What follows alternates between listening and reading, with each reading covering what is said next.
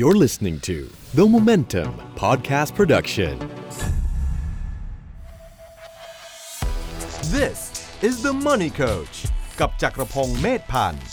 แนะนำแง่คิดเพื่อให้คุณใช้ชีวิตกับเงินได้อย่างมีความสุข ดำเนินรายการโดยนักรินทร์วรรณกิจไพบูลย์ สวัสดีครับ คุณกำลังอยู่กับเราครับ The Money Coach Podcast ที่จะแนะนำแง่คิดเพื่อให้คุณใช้ชีวิตกับเงินได้อยังมีความสุขนะครับ เช่นเคยครับ ผมเคนนักครินทร์วรรณกิจไปบุญครับบรรณาธิการบริหาร The Momentum อยู่กับพี่หนุ่ม The Money Coach จักรพงศ์เมธพันธ์ครับ ครับ สวัสดีครับ สวัสดีครับ วันนี้เราออกตัวก่อนเลยจะเป็นพอดแคสต์สำหรับคนเลวนะครับ วันนี้เราจะเลวกันให้เต็มร้านคนดีคนไหน เปิดตัวอย่างนี้ดูดาร์กมาก ที่เป็น ดู คน ดาร์กมาก คนไหนที่เป็นคนดีฮะวันนี้เราเอ่อต้องขออภัยนะฮะวั ขัดใจนิดหน่อย จะขัดใจนิดหน่อยแต่รับรองว่ามีเจตนาที่ดี ครับ นะครับวันนี้พี่หนุ่มส่งเมสเซจเช่นเคยครับก่อนที่เราจะจัดรายการเนี่ยพี่หนุ่มจะชอบส่งเมสเซจมาทาง ครับ Facebook ว่าวันนี้เขาจะจัดตอนอะไรบ้าง ครับ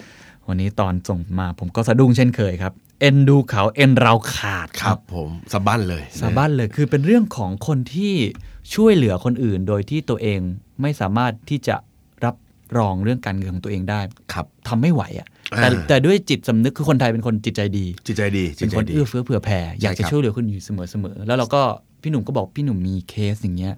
เยอะมาก เยอะมาก ตอนแรกผมผมผมก็ไม่แน่ใจว่าจะมีเคสอย่างนี้เยอะ ปรากฏว่า เออ รอบรอบตัวพอสังเกตจริง ๆ ก็มี มี เหมือนกัน มี น เยอะมาก ให้พี่หนุ่มเล่าให้ฟังนิดนึงนะ คือมันมาเรื่องมันมาจากเอ่อเรื่องของหนี้เนี่ยแหละ ครับ นะครับ คนที่เป็นหนี้เนี่ยอย่างที่บอกว่าอุ้ยเราไปว่าเขาว่า เป็นคนใช้จ่ายฟุ่มเฟือยอย่างเดียวคงไม่ได้นะครับ ในความเป็นจริงมันมีคนอีกกลุ่มหนึ่งเป็นคนดี เป็นหนี้เพราะเป็นคนดีนะครับ โอ้เจะปวด คนกลุ่มนี้เนี่ยก็ทำงานมีรายได้ หารายได้ของตัวเองได้ประมาณหนึงนั่นแหละ อืม นะครับคือคิดว่าถ้าเลี้ยงดูตัวเองคนเดียว ก็คงจะไม่ค่อยมีปัญหาอะไร อืม แต่คนกลุ่มนี้มักจะมักจะมีภาระทางการเงิน อืม นะครับซึ่งมาจากคนรอบตัว ครับ ซึ่งมันอาจจะเป็นลักษณะสังของสังคมไทยอยู่แล้ว อืม ที่เป็นสังคมแบบนะเชิงอุปถัมภ์กันหน่อย ครับ ยิ่งถ้าเป็นครอบครัวเป็นพี่น้องเนี่ยโอ้โห เยอะมาก ครับ ต้องช่วยเหลือกันในครอบครัว ต้องช่วยเหลือกันในครอบครัวนะครับ แล้วก็ซึ่งในถ้ามองในมุมของเออความเกื้อกูลกันนะอันนั้นก็ได้อะก็คือเราก็ช่วยเหลือกันได้นะครับ ตามความเหมาะสม แต่ว่าถ้ามองในเรื่องการเงินแล้วเนี่ยมันก็มีหลักเกณฑ์ทางการเงินเหมือนกันนะว่าเฮ้ยแค่ไหนที่มันเรียกว่าเป็นการช่วยเหลือที่มันพอเหมาะพอสม ไม่เกินตัวเกินไป อืม นะครับ ซึ่งในปัจจุบันต้องบอกเลยว่าหลาย ๆ คนโดยเฉพาะที่ผมเจอเนี่ยมักจะเป็น เอ่อกลุ่มคนกลุ่มหนึ่งเลยที่อาจจะมาจากต่างจังหวัดนะเข้ามาทำงานในกรุงเทพ เรียนจบมาปุ๊บก็มาทำงานได้เงินเดือนประมาณหนึ่ง อืม แล้วก็มีความจำเป็นต้องส่งไปช่วยเหลือที่บ้านบ้างนะครับ หรือเออดูแลรับรองชีวิตของคนอื่นในครอบครัว ซึ่งไม่ใช่ครอบครัวตัวเองก็มีนะครับ ห็น เยอะมาก มันมักจะมีคำพูดอย่างนี้คือ มีดราม่าอยู่ช่วงหนึ่งครับพี่ อันนี้อันนี้อาจจะไม่ค่อยเกี่ยวกับเรื่องนี้ แต่ ครับ ว่าก็หลาย ๆ คนก็เนี่ยติดปัญหานี้อยู่ มีคนบอกว่าเนี่ยเราจะเลือกอะไรเวลาทำงาน ระหว่างเงิน อืม เงินกับงานที่เรารัก ครับ ฝั่งหนึ่งก็อ่ะฝั่งผมก็ได้ฝั่งโลกสวยหน่อย ผมก็จะเลือกงานไว้ก่อนเพราะเดี๋ยว เออ ถ้างานทำตั้งใจทำงานเงินมันจะมาเอง ครับ แต่ก็จะมีอีกคนอีกกลุ่มหนึ่งที่คิดว่าควรจะเลือกเงินก่อน อืม แล้วเขาก็จะพูดทำนองว่าพวกคุณไม่เข้าใจหรอกว่าคนที่มีภาระ เออ เงื่อนไข จะต้องแบกรับ นั่นแหละ ไอ้สิ่ง นั่นแหละ เหล่านี้มันต้องเลือกเงินมาเป็นหลัก ครับ ซึ่งผมว่าบางบางส่วนก็คงมีเคสแบบที่พี่หนุ่มบอ ครั ก บ คือ ไม่ใช่ตัวเราคนเดียว ดูแลตัวเองคนเดียวคงไม่ได้คงไม่ได้เหนื่อยมาก ครับ แต่เราก็ต้องช่วยคนอื่นด้วย ครับ มีเคสอะไรบ้างครับที่น่าสนใจสำหรับพี่ จ หนุ่ม ริงๆ ขอแซวแบบเมื่อกี้แซวเมื่อกี้ได้ไหม ครับ ถ้าเมื่อกี้ปุ๊บลงสเตตัสจะหล่อเลย นะ ลองว่าจำเป็นต้องเลือกในสิ่งเอออะไรนะ ต้องทำในสิ่งที่ต้องทำอะไรอย่างเงี้ยนะ เพราะมีภาระอยู่เบื้องหลังอะไรอย่างเงี้ยนะโค้ดไปแค่นี้พอ นะ เพื่อนมาไลฟ์เพียบเลย ต้องบอกว่ามีเคสเยอะอ่ายกตัวอย่างแล้วกันนะครับ ที่เป็นเคสที่เอาเคสที่ตะลึงที่สุดดีกว่า ครับ ตั้งแต่เกิดมาเพิ่งเคยเจอเหมือนกัน อันนี้เอาสุดโตรงก่อน เอาสุดโตรงก่อนแล้วเดี๋ยวเราค่อยไล่เรียงไป ปกติเวลาเราเราเอ่อให้ใครมาปรึกษาเรื่อง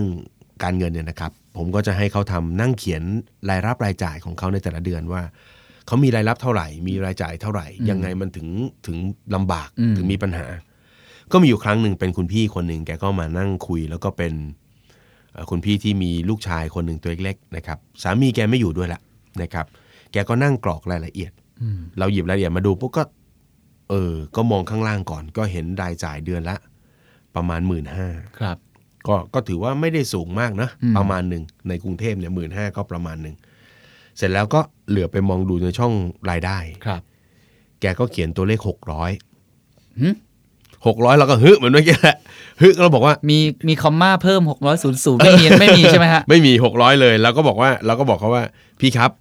ช่องรายรับเนี่ยให้ใส่เป็นรายได้ต่อเดือน อ๋อ ไม่ใช่รายได้ต่อวัน อ๋ออาจจะใส่เป็นวันมาโอเค เออ โอคเพราะฉะนั้นถ้าพี่ต่อวันเนี่ยพี่ต้องคูณ 30 เข้าไปนะ อ๋อโอเค เออหรือ รับ คุณจะคูณ 22 เกิดหยุดเสาร์อาทิตย์อะไรก็ว่าไป ครับครับ เขาบอกว่าเนี่ยรายรับต่อเดือน หืม นึกออกไหมฮะ หกร้อยบาทต่อเดือน หกร้อยบาทต่อเดือน ใช้หมื่นห้า ใช้หมื่นห้าคำถามแรกที่ต้องมาเลยพี่อยู่ยังไง ถูกไหม ครับ พี่อยู่ยังไงฮะ มีลูกด้วยเนอะ ขบออ่มีลูกด้วยเขาก็บอกว่าก็หยิบยืมคนเข้าไปละค่ะ อืม เอ่อสถาบันการเงินอะไรก็ไม่ได้หรอกเพราะเขารายได้แบบนี้สลิปเงินเดือนก็อะไรก็ไม่มี อืม เขาก็บอกว่าหยิบยืมคนรู้จักก็กินอยู่กันไปจนเราต้องถามว่าแล้วพี่ทำงานอะไรทำไมถึงถึงอดทนทำงานแบบนี้ อืม ไม่ไม่ยอมเอามาเนาะหาเงินให้มากขึ้นหน่อย เพื่อจะได้เลี้ยงดูตัวเองในระดับหมื่นห้าไหว อืม เขาบอกเขาทำงานเขาเรียกอะไรอะทำงานเกี่ยวกับพวก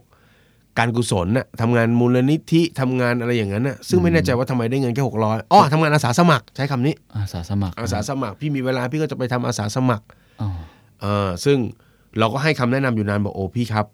สิ่งที่พี่ต้องทำเป็นอันดับแรกคือ รายจ่ายพี่มันไม่ได้สูง ครับ มันเป็นระดับคนธรรมดา อืม แต่ที่พี่ต้องเพิ่มเร่งด่วนเลยคือรายรับ อืม พี่ต้องหางานทำ ครับ ที่มีรายได้ประมาณ 1 8ื่น อืม เผื่อเหลือเผื่อขาดเผื่อเก็บออมไว้ให้ลูกอะไรก็ว่ากันไป ครับ ซึ่งจริงๆก็ไม่ได้ยากนะ ไม่ได้ เงินเอน ยาก เงินเดือนขั้นต้นเลยหมื่น ไม่ ห้าหได้มื่น ยา ห ก กหมื่นเจ็ดหมื่นแปดเนี่ย ใช่ครับ พอคุยไปคุยมาก็มีข้ออ้างสารพัดนะแกก็จะบอกว่าแกอายุเยอะแล้ว ครับ เออแกคงไปสมัครที่ไหนใครก็ไม่เอาหรอก อืม เอออย่างเงี้ยนะครับ เราคุยไปคุยมาเนี่ยนะครับ เราเริ่มรู้สึกว่ามันเป็นความพ่ายแพ้ทางจิตใจไปละ อ่า มันเหมือนกับแกไม่เชื่ออะไรบางอย่างในในตัวเอง ครับ นะครับ แล้วตอนนั้นเราก็ได้คุยกับเพื่อนๆแกก็บอกว่าเนี่ยแกเคยทำงานแล้วก็มีปัญหา อืม ออกมาแล้วก็แต่ก่อนเนี่ยเคยมีสามีดูแล อืม เออพอวันหนึ่งสามีไม่ดูแลก็เนี่ยแหละ ช่วงที่สามีดูแลแกก็มีมาทำงานอาสาสมัครตามตามเรื่องตามราวของแก ครับ พอสามีไม่อยู่ ไม่มีคนให้เงินพวกแกก็ แกก็ไม่ได้เปลี่ยนวิถีชีวิตนะ ยังเป็นอาสาสมัครอยู่ แกไม่ได้อาสาสมัคร ได้เดือน ยู่ ละหกร้อยบาท ใช่ใช่ใช่เสร็จแล้วแกก็เราก็พูดแนะนำว่ามันต้องทำอะครับ ไม่งั้นถ้าพี่ทำมาต้องเออพอดีวันนั้นมันก็เหมือนกับเราพูดแบบพูดผิดไปนิดนึงนะพี่ต้องหัดทำอะไรที่ได้เงินบ้างนะครับ อืม ซึ่งก็ไม่น่าจะผิดมากอะ ก็ นะ ปกตินะครับ เออ ก็เป็นไปตามหลักวิทยาศาสตร์ถ้าคุณจ่ายเยอะคุณก็ต้องทำงานให้ได้ เอ ตังค์ อคือพี่จะทำงานเพื่อความสุขก็ส่วนหนึ่ง ครับ แต่พี่ก็ต้องเจียดเวลาไปทำงานเพื่อเงินด้วย เพื่อให้มีรายได้ดูแลตัวเอง คุณพี่ตอบกลับมาว่า โอ้คุณพี่ด่าด่าพี่คุณพี่ด่ามันนี่โค้ดครับว่ามันนี่โค้ดต้องหัดคุณอาจารย์ต้องหัดทำงานเพื่อสังคมบ้างนะคะ อุ้ย นึกออกไหมาเออซึ่งซึ่งแกก็บอกว่าคนเราเนี่ยมันไม่ได้อยู่ด้วยเงินอย่างเดียว อุ้ย ไอเราก็อยากจะเถียงจังเลยว่าเอ๊ะแล้วไอ้ทำไมเราต้องไปยืมเงินหมื่นห้าจากคนอื่น อืมอืม ถ้าพูดไปก็จะดูเป็นคนเลวมาก นะ ดาร์กมากนะครับ เราก็เราก็บอกว่าพี่คนเราเนี่ยช่วยคนอื่นก็เป็นเรื่องดี และเป็นเรื่องที่ควรจะทำ ครับ แต่ควรทำตามกำลัง อืม และที่สำคัญที่สุดเราต้องดูแลตัวเราเองให้ได้ก่อน อืม นี่คือเป็นเรื่องที่มันเกิดขึ้น น่าจะหลายปีมาแล้วตอนที่ผมเริ่มทำใหม่ๆ แล้วผมก็ตกใจว่าเฮ้ยมันมีคนแบบนี้ด้วยเหรออ อืม พอเวลาผ่านไปก็เราเจอเยอะขึ้น มีเยอะเลยใช่ไหมฮะ มีเยอะขึ้น แต่ว่าอาจจะไม่ได้เป็นแนวอาสาสมัครอย่างเดียว เป็นแนวแบบพระเอกนางเอกหนังไทยมาเอง ยังไงครับ ยกตัวอย่างเช่น คนเงินเดือนสักประมาณอ่ะสมมติตีกลมๆสักสองหมื่นเนี่ย ครับ แต่มีภาระรายเดือนประมาณสามหมื่นกว่าบาท อืม พอไปไล่เลียงปุ๊บปรากฏว่า โอ้ ต้องมีส่งพ่อแม่ส่วนหนึ่ง อืม มีส่งส่งพ่อแม่เนี่ยไม่ได้ให้แค่แพ่พ่อแม่กินอยู่ แต่พ่อแม่เนี่ยท่านรับลูกของพี่พี่ๆน้องๆอ่ะซึ่งพี่พี่ๆน้องๆ ก็ไม่มีเวลาดูแล ครับ ก็เอามาโยนไว้ให้แม่ ดูแลคนอื่นต่อด้วย คนคุณแม่พ่อแม่ก็ต้องดูแลคนอื่นต่อด้วย ครับ ทีนี้พี่พี่ๆน้องๆโยนลูกมาเนี่ยไม่ได้โยนเงินมา โอ้โหโหดมาก หรือไม่ได้โยนเงินมา ครับ อพ่อแม่ของเขาเนี่ยเขาก็ยังไม่ได้ดูแลเลย อื นะ ม อ่าทีเนี้ยคนเนี้ยเขาก็เป็นคนดี ส่งเงินให้แทนที่จะให้พ่อแม่กินอยู่อย่างเดียว อืม ก็ต้องบวกหลานๆทุกๆคน อืม โอ้แล้วบางทีก็พูดไปแล้วก็เหมือนกับคนไม่มีความสุขนะฮะพอ ครับ คุยปุ๊บเนี่ยอ่าแล้วนี่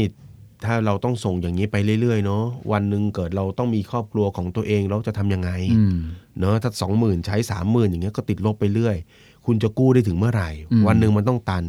คือพูดไปแบบนี้มันจะขัดแย้งกับความความดีงาม ครับ คือสิ่งที่เขาทำไม่ใช่เรื่องไม่ดีอะ ครับ คือเป็นความดี แต่มันเป็นความดีที่มันเกินกำลัง แต่ส่วนส่วนตัวของตัวคนนั้นเองเขารู้สึกยังไงบ้างครับเขารู้สึกดีไหมครับที่ได้ เขารู้สึก ช่วยหลือ เขารู้สึกผิดเนี่ยถ้าเขาไม่ได้ทำ โอ้ นี่นั่นนะ ไอเราไอเราก็พูดไปบอกว่าเนี่ยแล้ววันหนึ่งคุณมีครอบครัวนะ คุณก็ต้องมีครอบครัวคุณต้องดูแล อืม เพราะฉะนั้นคุณต้องแบบสอนให้เขาเขาดูแลตัวเองกันเองด้วย ไม่งั้นก็จะมีปัญหา ครับ เขาพูดแบบเศร้าเลยนะ โค้ชคิดว่าชีวิตดิฉันเป็นอย่างนี้แล้ว ดิฉันจะมีครอบครัวได้เหรอคะ โอ้โห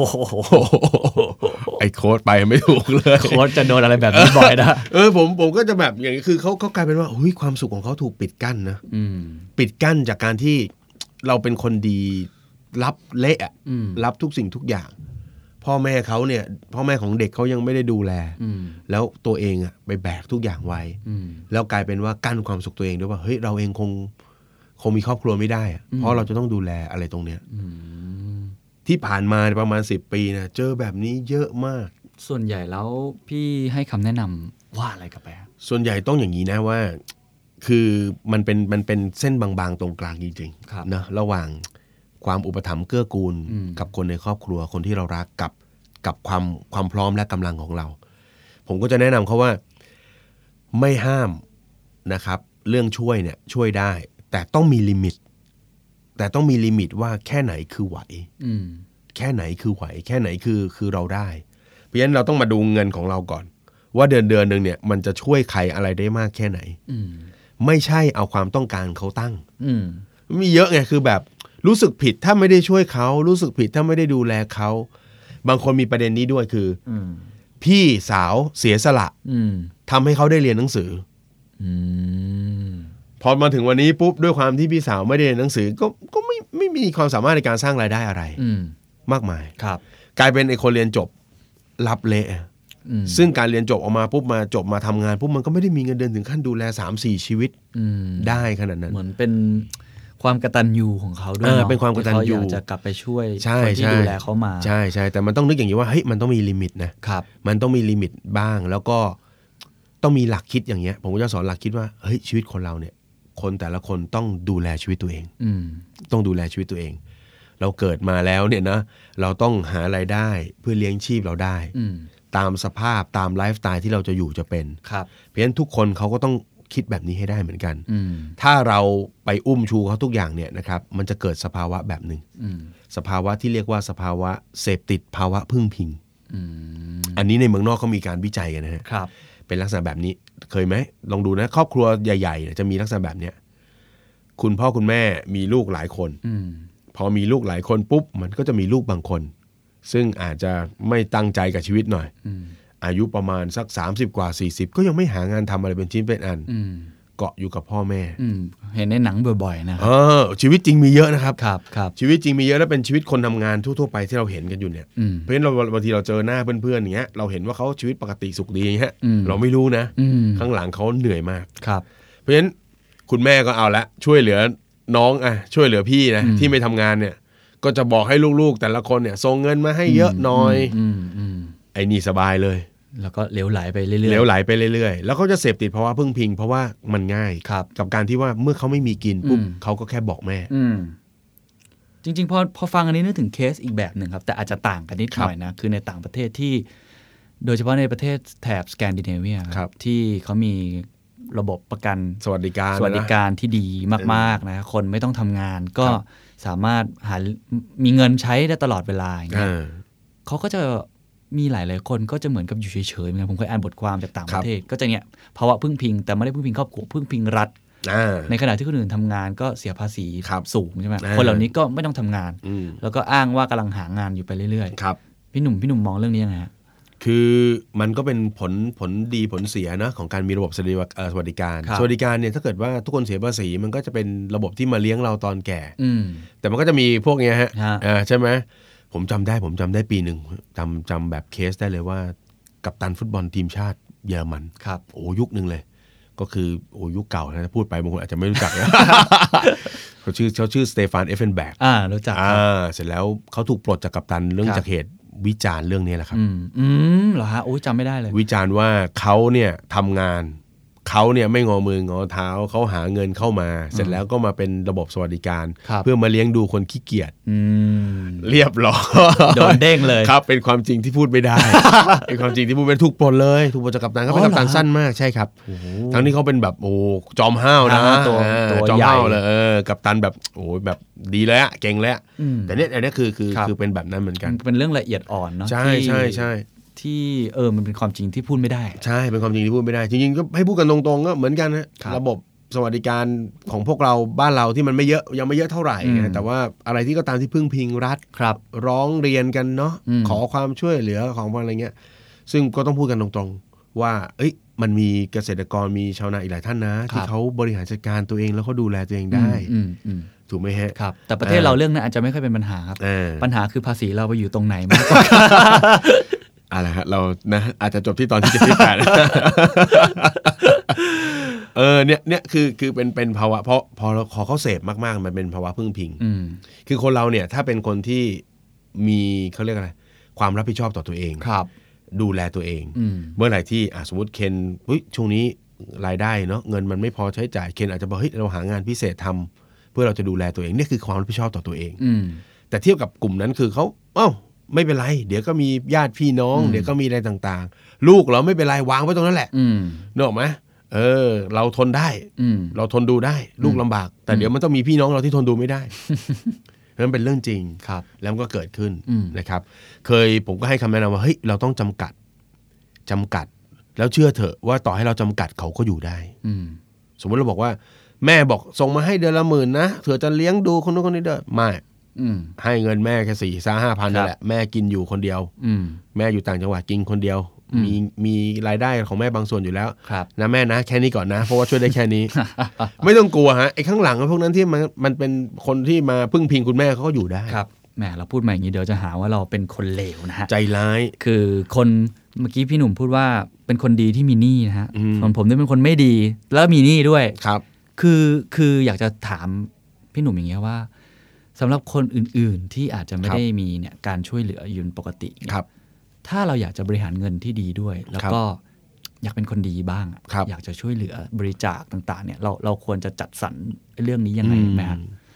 จริง ผมผมเชื่อว่าคนไทยหลายๆคนก็เป็นคนดีนะลึกๆ แล้วอยากช่วยเหลือคนอื่นอะ ๆ ครับ แต่ว่าบางทีเราก็จะคิดว่า ตัวเราเองอะยังเอาตัวไม่ค่อยรอดเลยอะ อืม แต่มันก็อีกมุมหนึ่งเราก็เอ้ยเราอยากจะช่วยพอมีซองผ้าป่ามาทุกวันเนี่ยเรา ก็ ก็อยากจะหย่อนนะ แต่ว่า เดินแวะไปห้องน้ำแป๊บเดียวกลับมา ซองขาวตกใจนึกว่านึกว่าเฮ้ยไล่กันออกเลยแล้วเนี่ย โอ้เป็นผ้าป่า เหรียญเต็มเลยอย่างเงี้ยพี่พี่หนุ่มมีคำแนะนำยังไงบ้างครับ คือจริง ๆ แล้วการบริจาคมันเป็นส่วนหนึ่งของของการการมีชีวิตอยู่อยู่แล้วล่ะ ครับ นะครับ แล้วก็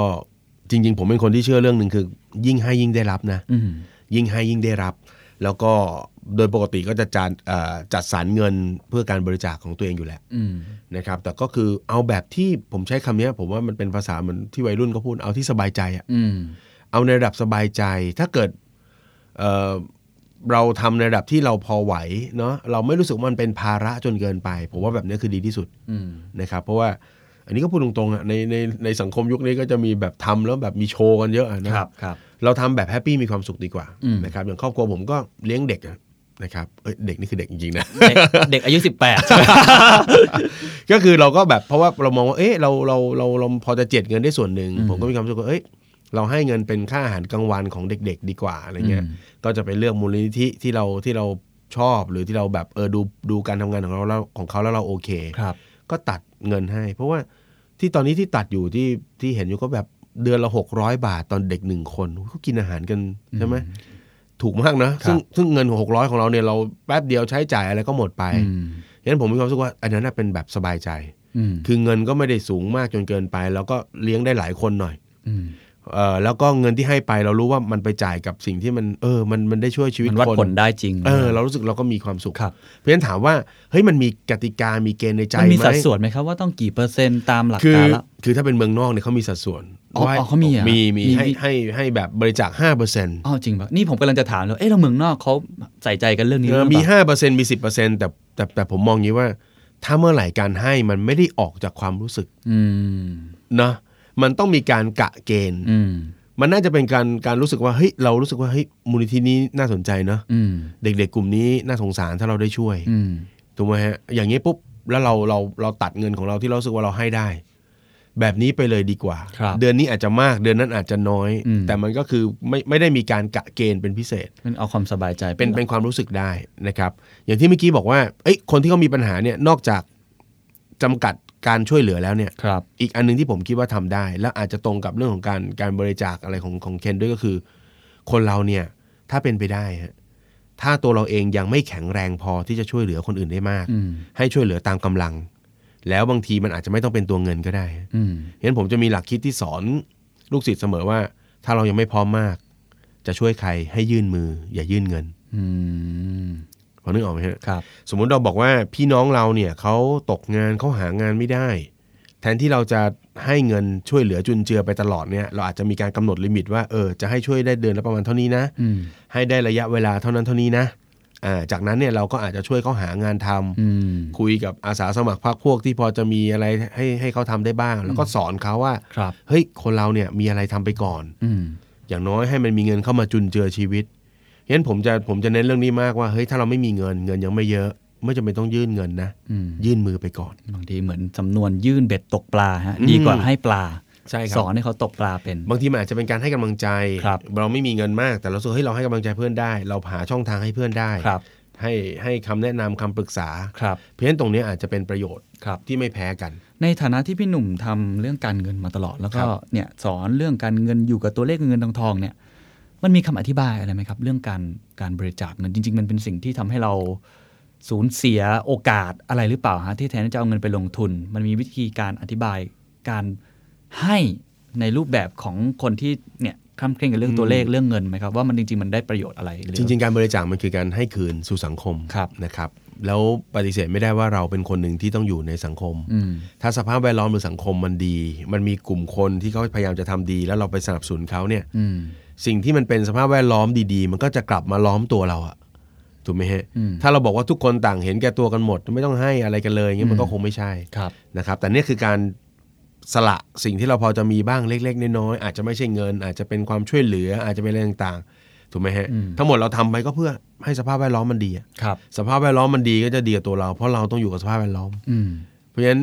คิดง่าย ๆ ว่าเราเราให้ไปเถอะนะครับ หลาย ๆ ครั้งเนี่ยเอ่อผมต้องบอกอย่างนี้ว่านี่เกิดกับตัวเองเลย ครับ เวลาเราให้ใครไปเนี่ยเราไม่ได้คิดอะไร อืม อย่างเช่นเวลามีใครมาขอคำปรึกษาทางการเงินอย่างเงี้ยผมก็จะให้คำแนะนำไปมีคนมาถามว่าเก็บตังค์ไหมคิดชั่วโมงเท่าไหร่ก็บอกไม่ได้คิด เพราะผมรู้สึกว่าสิ่งที่เรามีก็คือความรู้เนี่ยมันมันก็ไม่ได้แพงอะไรอะแค่พูดออกไป อืม ให้คำแนะนำออกไป พอให้คำแนะนำออกไปปุ๊บคนเขาไปมีชีวิตทางการเงินที่ดีขึ้นเขาก็ไปสอนคนอื่นไปแนะนำคนอื่นต่อได้ อืม แล้วเราเองก็ได้ได้ได้ได้ความสุข เราได้ยินว่าเขามีชีวิตที่ดีขึ้น เราก็มีความสุขไปด้วย อืม เพราะฉะนั้นผมว่ามันคือการการบริจาคการให้มันคือส่วนหนึ่งของการสร้างสภาพแวดล้อมที่ดีกลับคืนสู่ตัวเราเอง อืม เพราะฉะนั้นเราเราต้องคิดแบบนี้ เราเริ่มต้นด้วยการเป็นคนเลวนะ เออแต่ ปิด จบ แล้ว จบหล่อมาก จบหล่อ ลยะ เป็นคนดีเลย คือมีคนถามพี่เหมือนกันนะครับ บอกว่าเอ้ยโค้ดเนี่ยสอนให้บอกว่าจำกัดความช่วยเหลืออ อืม สอนให้ยื่นมืออย่ายื่นเงิน แล้วโค้ดเองทำได้หรือเปล่า อืม ต้องบอกก่อนว่าครอบครัวผมเนี่ยก็สู้มาจากการเป็นหนี้มา ครับ เรียนจบตั้งแต่ปี 40 ก็เป็นหนี้มาแล้วก็แก้ปัญหานะครับ ถามว่าถ้าน้องๆ มีปัญหาเนี่ยโค้ชทำยังไง อืม อันนี้เล่าจากเรื่องจริงเลยนะ ก็คือน้องผมเนี่ยมันก็ซื้อบ้านอะตอนที่แยกย้ายกันเนาะมีครอบครัวก็ซื้อบ้านก็ถามบอกว่า เฮ้ยมึงซื้อบ้านใหญ่ไปเปะวะ อืม มันจะไหวเหรอเงินเดือนแบบตึงๆเลยเนี่ยมันค่าส่งบ้านรัวเกยไปเลยไป 60%แล้วจะไหวเหรอ อืม รู้ไหมฮะเขาก็บอกว่าเขาอยากจะซื้อหลังสุดท้ายแล้วไม่เอาละต้องมีหลังนี้แล้วไม่ซื้ออีกแล้ว อืม นะครับก็กัดฟันส่งอะไรกันไป ไปเรื่อยๆสักปีสองปีเริ่มส่งไม่ไหว อืม แม่โทรมา นี่เรื่องจริงของผมเลยนะเนี่ย เล่าให้ฟังเลยแม่ก็โทรมา ช่วยน้องมันหน่อย อืม น้องบอกว่าไม่ช่วยอ่ะ ไม่ได้อยู่ด้วย โอ้โห โหด ก็เตือนไปแล้วว่าให้ซื้อให้ให้พอเหมาะ อืม ถูกไหมทำไมไม่ต้องไปรีบซื้อใหญ่ๆแล้ว อืม น้องออกมาก็จะโดนว่านิดหน่อยใจจืดใจดำอะไรอย่างเงี้ยนะครับ จริงๆไม่ใช่อะไรหรอกเพราะว่าเรารู้อยู่แล้วว่าเดี๋ยวถ้าไม่ส่งปลายทางมันจะไปจบที่ไหน ครับ ผ่านไปอีกสักแป๊บหนึ่งบางทีก็มีแบบช่วยบ้างบางส่วนอ่ะ ครับ อ่าช่วยแล้วเดือนนี้นะ เดือนหน้าไม่ช่วยแล้วนะ อืม ก็บอกกันไปตรงๆเขาก็สะบัดสะบิ้งผ่อนไม่ไหวอะไรก็ว่ากันไป สุดท้ายไปถึงมีหมายสารเลย โห แม่โทรมา เป็นไง ไม่ช่วยมันอ่ะ ถึงวันนี้มันเป็นยังไงนึกออกไหมบอกก็เลยบอกแม่ไม่ต้องกลัวสารคุย ได้ ก็ไปผมไปเป็นเพื่อน ละ ก็ไม่ผ่อนให้อะ ก็ไม่ไม่ไม่ผ่อนอ่ะ อืม ก็ต้องคุยกันจนถึงที่สุดท้ายว่าเห็นไหมก็เราไม่ไหวอ่ะเราไปไปฝืนทำไม สุดท้ายมันก็อยู่ที่ตั้งแต่ตั้งแต่เริ่มต้น ตั้ ที่ งแต่ เราคุยกันตั้เริ่มต้น งแต่เรื่องผ่อนบ้านนะ ออ ว่าเรา สุดท้ย ไหวหรือเปล่า ใช่ก็แบบโอ้โหแต่เป็นคนเลวของคุณแม่นี่นานอยู่เหมือนกันนะ มันเป็นคนใจจืดใจดำเนกอะไหมฮะก็บอกบอกแม่ด้วยนะว่าเงินที่ให้แม่เนี่ยแม่ห้ามให้เอาไปช่วยเขานะ อืม เพราะถ้าให้ถ้าแม่ให้แม่แล้วแม่ไปช่วยเขาจะหักเงินแม่ ด้วย ได้ผลแม่ก็ไม่ให้ แม่ก็บอกว่าเอาละเงินกูกูใช้เองดีกว่า จนไปศาลนะครับ ก็ไปคุยไปเจรจา แล้วผมก็บอกเขาว่าขายไหมขายเนี่ย ตอนนี้ราคามันขึ้นไป อืม เราใช้หนี่ได้หมดแล้วมีเงินส่วนต่างอีกหลายแสนเลย อืม แล้วเราไปซื้อใหม่ที่ไซส์ที่เราไหวดีกว่า อืม เออเขาก็เชื่อ สุดท้ายมันมันเบาลง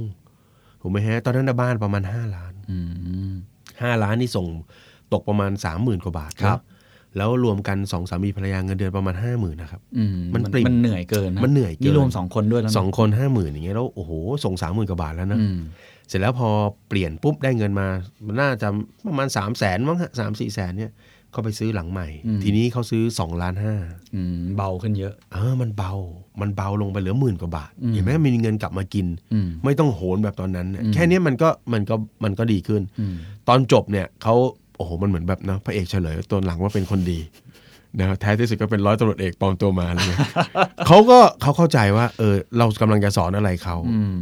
แล้วเขาก็เข้าใจเรื่องเงินเลย อืม แล้วเขาก็เริ่มบริหารเงินของเขาเนี่ยได้ถูกต้องมากขึ้น อืม ฉะนั้นก็บอกเขาว่าเฮ้ยเนี่ย เราต้องรู้จักว่าตรงไหนมันคือพร้อม ตรงไหนมันคือไม่พร้อม อืม แล้วเวลาจะใช้จ่ายอะไร อย่าไปคิดว่า มันจะไม่เกิดเรื่องโชคร้าย แล้วเราจะไม่เสี่ยง อืม ต้องคิดว่าถ้าเกิดแล้วเรารับไหวหรือเปล่า อืม นี่คือวิธีคิด เพราะฉะนั้นผมเองก็ทำแบบนี้ ครับ จำกัดความช่วยเหลือจริง อืม ๆ แล้วก็ยื่นมือ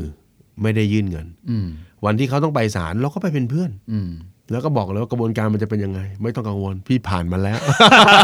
พี่เดินเข้าออกสารเป็นเรื่องปกติ โอ้ยก่อนหน้านี้พี่ผ่านประจำอะไรเงี้ยก็ก็จะเข้าใจว่าไม่ต้องกังวลเราเจรจาเราคุยได้เห็นผมว่าเนี่ยคือกระบวนการจริงๆเห็นมันมองย้อนกลับมาดูครอบครัวหลายๆครอบครัว เมื่อเช้าเองอะก่อนที่จะมาอัดรายการก็ยังมีคำถามประเภทนี้อยู่เรื่อยๆ อืม ล่าสุดมีคนหนึ่งเลยฮะจะยกบ้านให้โค้ชเลย น่ารักมากเลยเขาบอกผ่อนไม่ไหวแล้ว ยกให้โค้ชเลยนะ ใจดีจัง เอ ครับ อโค้ชไม่ต้องซื้อเลยนะ โค้ชเอาไปผ่อนต่อเลย เนอะก็เลยบอกว่าเออเออเบาๆหน่อยฮะเพราะว่าเนี่ยมันยังเป็นบ้านธนาคารอยู่นะ คุณยกให้ผมไม่ได้ อืมอืม เออ แล้วก็อะไรอย่างเงี้ยมามายกให้กันไม่ได้ แล้วผมอยู่ดีไปผ่อนต่อมันทำไม่ได้หรอกนะครับเขาก็มีแซวกลับมาตกลงนี่โค้ชรวยหรือจนเขาเนี่ยถ้ารวยก็น่าจะรับไปไหวอะไรเงี้ยเนอะ เพราะฉะนั้นก็เป็นอย่างนี้ยคือ ถ้าเมื่อไหร่ mindset เราคิดว่าคนอื่นต้องช่วยเรา ครับ เราไม่คิดที่จะแก้ปัญหาให้รู้เรื่องร่วงด้วยตัวเอง เราก็จะต้องเสพติดกับภาวะพึ่งพิงอย่างนี้ไปตลอด อืม เราจะไม่ได้ลืมตาอ้าปากโดยสมบูรณ์ อืม เพราะเมื่อนะเพราะว่าไอกระบวนการคิดแบบเนี้ยมันจะฝังนะฮะเมื่อไหร่ที่เราเจ็บปวดทางการเงิน เราจะนึกถึงชื่อคนอื่น อืม นึกถึงญาติ นึกถึงพี่น้องมีใครจะช่วยฉันได้บ้าง อืม แล้วไอความคิดแบบเนี้ยมันพานไปถึงทำให้เรากับเขาทะเลาะกันด้วย อืม เป็นพี่เป็นน้องกันแท้ อืม ๆ ไม่รู้จักช่วย อืม ถ้าเป็นคนอื่นคงจะช่วยสินะเนอะมาเป็นญาติกันแท้ๆ ไม่รู้จักช่วยนี่คือ กระบวนการคิดที่มันเป็นปมอยู่ในความคิดของเขา อืม แต่ถ้าเมื่อไหร่ที่เรามีปัญหาแล้วเรานึกถึงตัวเราเองเป็นที่ตั้งว่า เราต้องแก้ด้วยตัวเราเองให้ได้ อืม ถ้าทุกคนคิดอย่างเนี้ยนึกออกไหมฮะสภาพปัญหาทางการเงินโดยรวมของประเทศมันจะไม่มีปัญหาแบบนี้ อืม แต่ด้วยการผูกโยงกันไปแบบนี้ ลองนึกภาพง่ายๆ เด็กคนหนึ่งแบกหนี้จากครอบครัวมา ตัวเองก็มีภาระต้องดูแลตัวเอง ตัวเองไม่ไหวต้องไปกู้หนี้ยืมสิน มันก็สร้างภาวะจากคนรุ่นก่อนจนนี่มาจนต่อ มีลูกมีครอบครัวอีก มันก็เป็นลูกโซ่ เป็นลูกโซ่ ไปเรื่ยๆแล้วก็ ต่อไป เป็นว เรื่ ง อยๆ จรที่ไม่จบไม่สิ้ อน งค์กนะรคที่รับ ไม่จบ เพราะฉะนั้นทุกคนต้องต้องเข้มแข็ง อืม รับผิดชอบทางการเงินตนเอง ครับ ไม่ท้อแท้ อืม นะครับ แล้วก็ต้องเชื่อว่าปัญหาทุกอย่างมันแก้ด้วยตัวเราเองได้ อืม นะครับแต่ถ้าเมื่อไหร่เราเผลอให้ตัวเองไปเสพติดภาวะพึ่งพิง เรื่องนี้ไม่จบ ครับ และมันก็จะยาวต่อเนื่องไปตลอด โอ้วันนี้ดีมากครับ เปิดมาด้วยคนเลวแต่เราจบแบบคนดี ครับผม นะครับ หล่อด้วยฮะ รอด้วย พึ่งพาตัวเองให้ได้ก่อน จริงๆ นะครับ จริงๆ แล้วก็ถ้าอยากจะช่วยเหลือ หรืออยากจะยื่นมือไปให้บริจาคอะไรต่างๆเนี่ยก็อย่างที่พี่หนุ่มบอกครับ นอกจากจะยื่นเงินแล้วจริงๆ เรายื่นมือได้เนาะ ใช่ครับ มีบางอย่างที่ไม่ใช่แค่ตัวเงินที่จะสามารถที่จะช่วยเหลือคนอื่นได้เหมือนกัน ใช่ครับ นะครับแต่ว่าเราก็สังคมไทยนะ เราก็ยังเชื่อนะครับว่าทุกคนก็อยากจะช่วยเหลือซึ่งกันและกันนั่นแหละ ใช่ครับ แต่บางที เป็นเรื่องดีเป็นเรื่องดี ก็ต้องมีมีมีลิมิต ครับ นะครับหรือมีเอ่อกรอบที่มันควรจะเป็นด้วยความพอดีพอดี ใช่ครับ ของแต่ละ นึ คน กภาพ นึกภาพคนกำลังตกน้ำและจะจมน้ำแล้วกัน อืม